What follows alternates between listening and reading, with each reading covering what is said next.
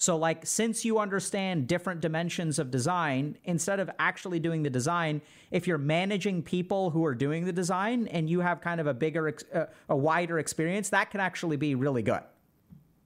Hello. Hello. Hi. Hi. How are you? Good. How are you? Fine. Thanks. Um, what do you go by? Hiji. You can call me Hiji. Hij. Nice. Hiji. Hiji. Nice to meet you, Hiji. Nice to meet you. And we're going to be talking. How's your career or job going? Well, at the moment, I'm pretty happy with it because I just found a very unexpected job. Awesome. Good Not for you. Actually, yeah, thank you. Not actually in my field, but it's something I'm interested in learning. So this comes from a place where I was like looking around for six months for a job. I was applying in my field specifically, and I had actually no success because of how industry requirements works. And this new company is a new format, so it makes me feel a little bit more hopeful, I guess. Okay. So it sounds like things are going pretty well. And and um, is there something in particular you wanted to talk about or share today? Yeah, uh, it's more like uh, can I give a little bit of uh, background? Please. Of, yeah, I just graduated. I graduated in environmental design, and I did a technician in graphic design. Okay. So, and I did internships for both of them. So usually when we graduate, we're like, okay, now I'm gonna try to find a job in this field specifically. Yep. And I was trying to look at jobs, and I was really frustrated for, for like six months because, just like, at least here in my country, it's like, oh, we would love to get to a job if you have two years of experience, which is not doable for people who just graduated. Yeah. But outside this, we actually can't find jobs that are offering that don't have these things specifically.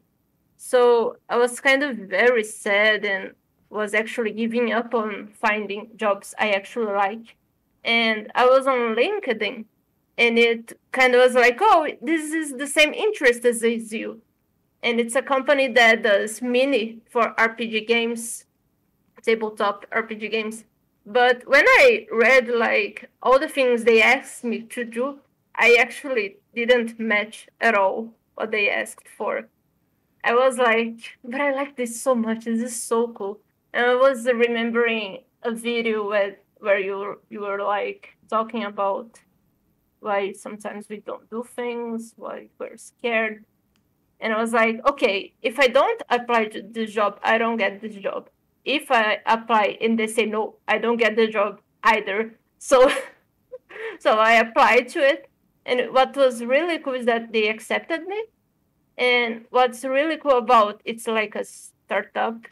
So they think a little bit differently. They were like, okay, we see that you're like from a lot of different uh, fields and we know you don't know how to do this specifically but we're willing to let you learn and teach you so that was really the hopeful side of it yeah Awesome.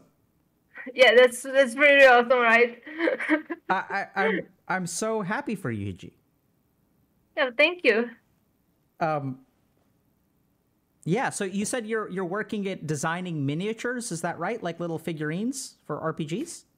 i'm not designing them per se it's like they have a team who are actually people who graduated for this who design them and there are people who paint it and there are other people i am like the middle ones who actually do 3d pin- printing unit supports for the piece to be printed so it doesn't fall while being printed so i just put the supports so that doesn't require that much of a graduation thing Okay. And and so it sounds like you're pretty happy with your job. yes yes And and so let me just see if I understand this. So it sounds like people were you were applying for entry level positions that required two two years of experience. yes that also and very specifically graphic design and environmental design, which is what I'm graduated in. Can you tell me a little bit about environmental design? It's like interior design, but we can also do external places. I see. Okay. Yeah, I mean that's awesome. So I I, I want to just thank you for sharing your story because I think it's like you know it's so interesting, right? Because there are entry level positions that have two years of experience requirements, which is like impossible for college students or recent graduates to meet. And then on the flip side, there are jobs out there which you may not feel qualified for that if you actually just apply and give it a chance, you may be surprised at what you get. And so I'm I'm really yeah. glad that you took that chance because it sounds like it worked out for you.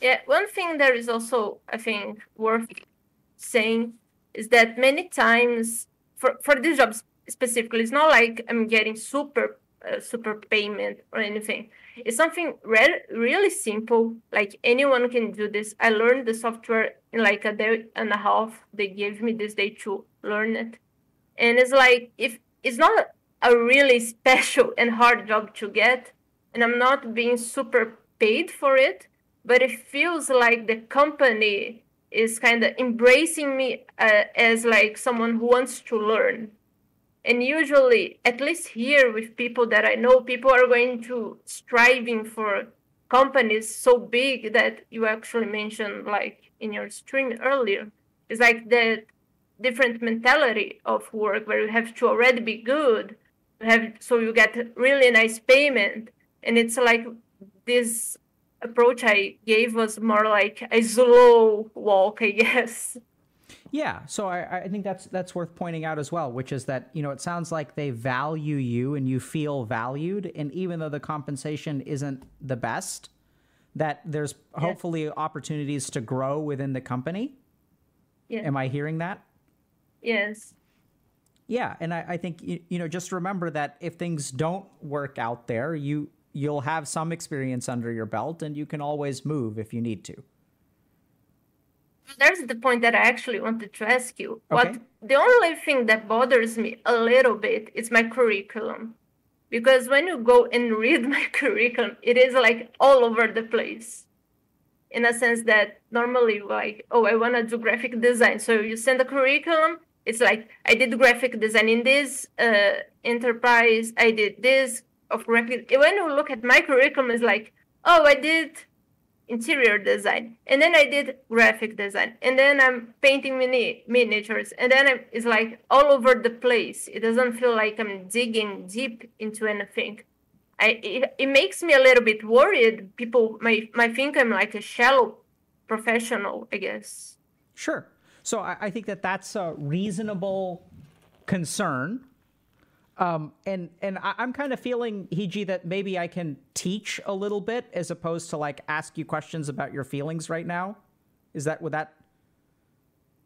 That's okay for yeah. me. I like it. So so uh, you know, I'm not getting the sense that your fear is like due to some deep psychological thing. I think it's just like it's a reasonable concern. So here's what yeah. I understand your concern to be. When someone looks at your curriculum, which is like the history of what you've done, right? Is that is that what you mean by that word? Is like when yes. you yeah, okay. They're not going to see specialization in one area.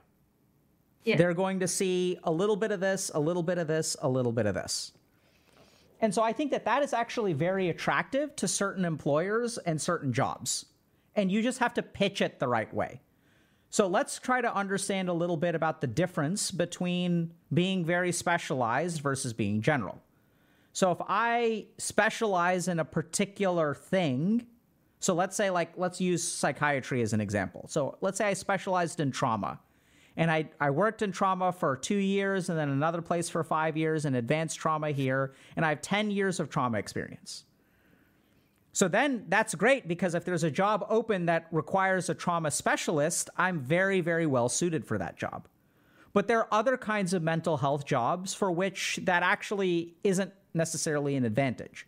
So, for example, there are some companies that will hire essentially like mental health professionals to work for people within the company. So, it's like, you know, if there's a company of 500 people, they may hire a psychologist to take care of their employees. And that's the kind of job where you don't want someone who just is really good at one thing. You want someone who can deal with trauma, deal with depression, deal with anxiety, deal with substance use or addictions. Does that make sense? Yes, it does. So I, think in, in, that way, because you've tried a couple of different things, I, I don't know that, you know, if someone is looking for a very specialized thing, you may not be the most competitive candidate. But I think there are a couple of really interesting opportunities you have. The first is that you can tell people that, hey, I understand a lot of different aspects of design. So I have experience in multiple different kinds of design. So interestingly enough, you may be able there may be some kind of other design like interior design for example that you can say i understand environmental design. I understand like even the nuts and bolts of like developing support structures for miniatures and things like that almost like more from an engineering aspect. So i, I you know i understand a lot of the other pieces. You know it's not just one thing. The other thing that the, the other way that you can kind of pitch it is that you can also tell people that you're like a quick learner so you've learned multiple different things and you've learned how to succeed in all three of these different fields. So if there is something a little bit that's, you know, if there's a new skill or you're working at a startup or there's a new kind of design philosophy or perspective or something like that, then you can sort of say, like, I'm really good at picking up new things. My background was in this. I worked in something that was slightly different. I got promoted after one year because I did such a good job. I'm very good at learning on the job. I'm very good at providing what a company needs even if my background, I don't necessarily have experience in it.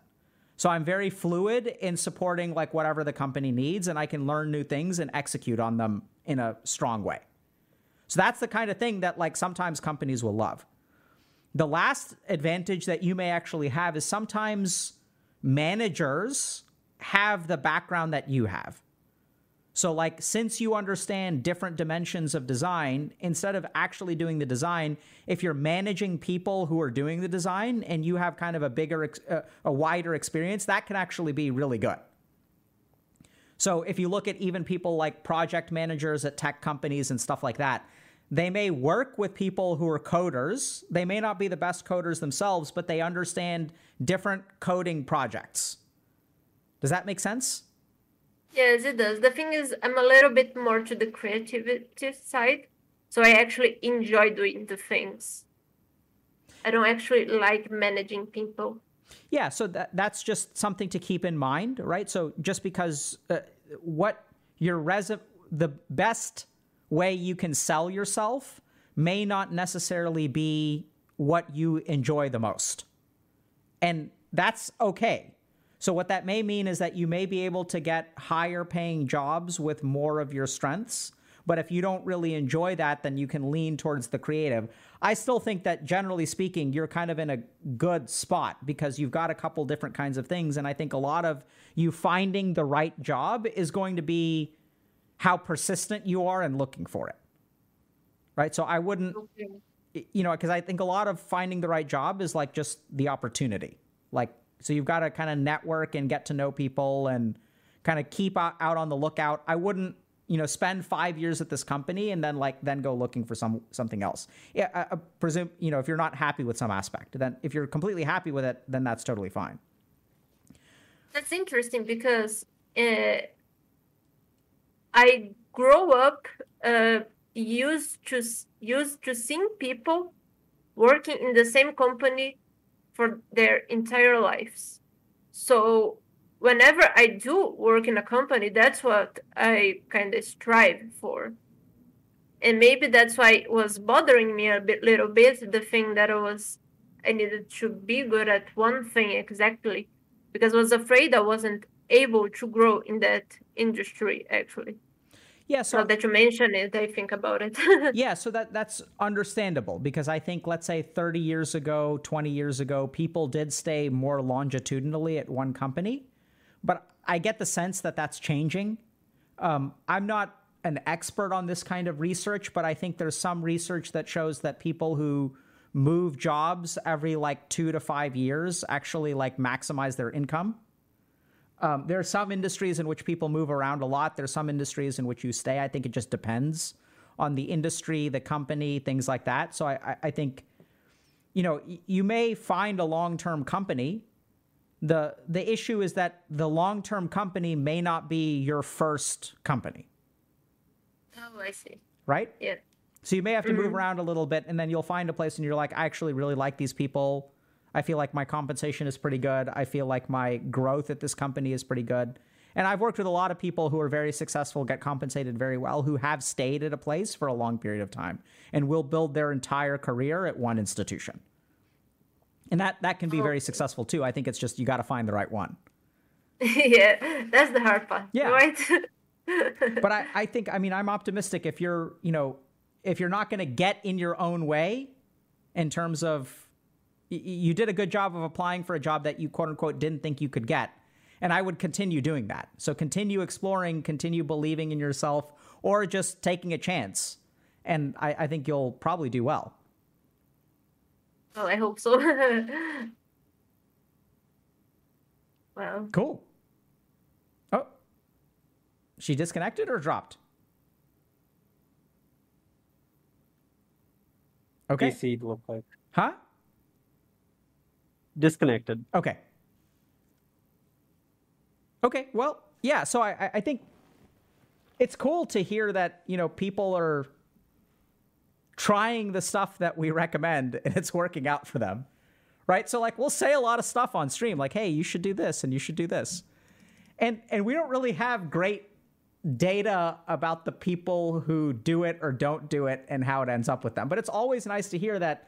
And I, I'd encourage y'all to take Hiji's story to heart that just, you know, on the one hand, there are jobs that you quote unquote should get or are good on paper for, and those jobs won't hire you because it's an entry level position with two years of experience.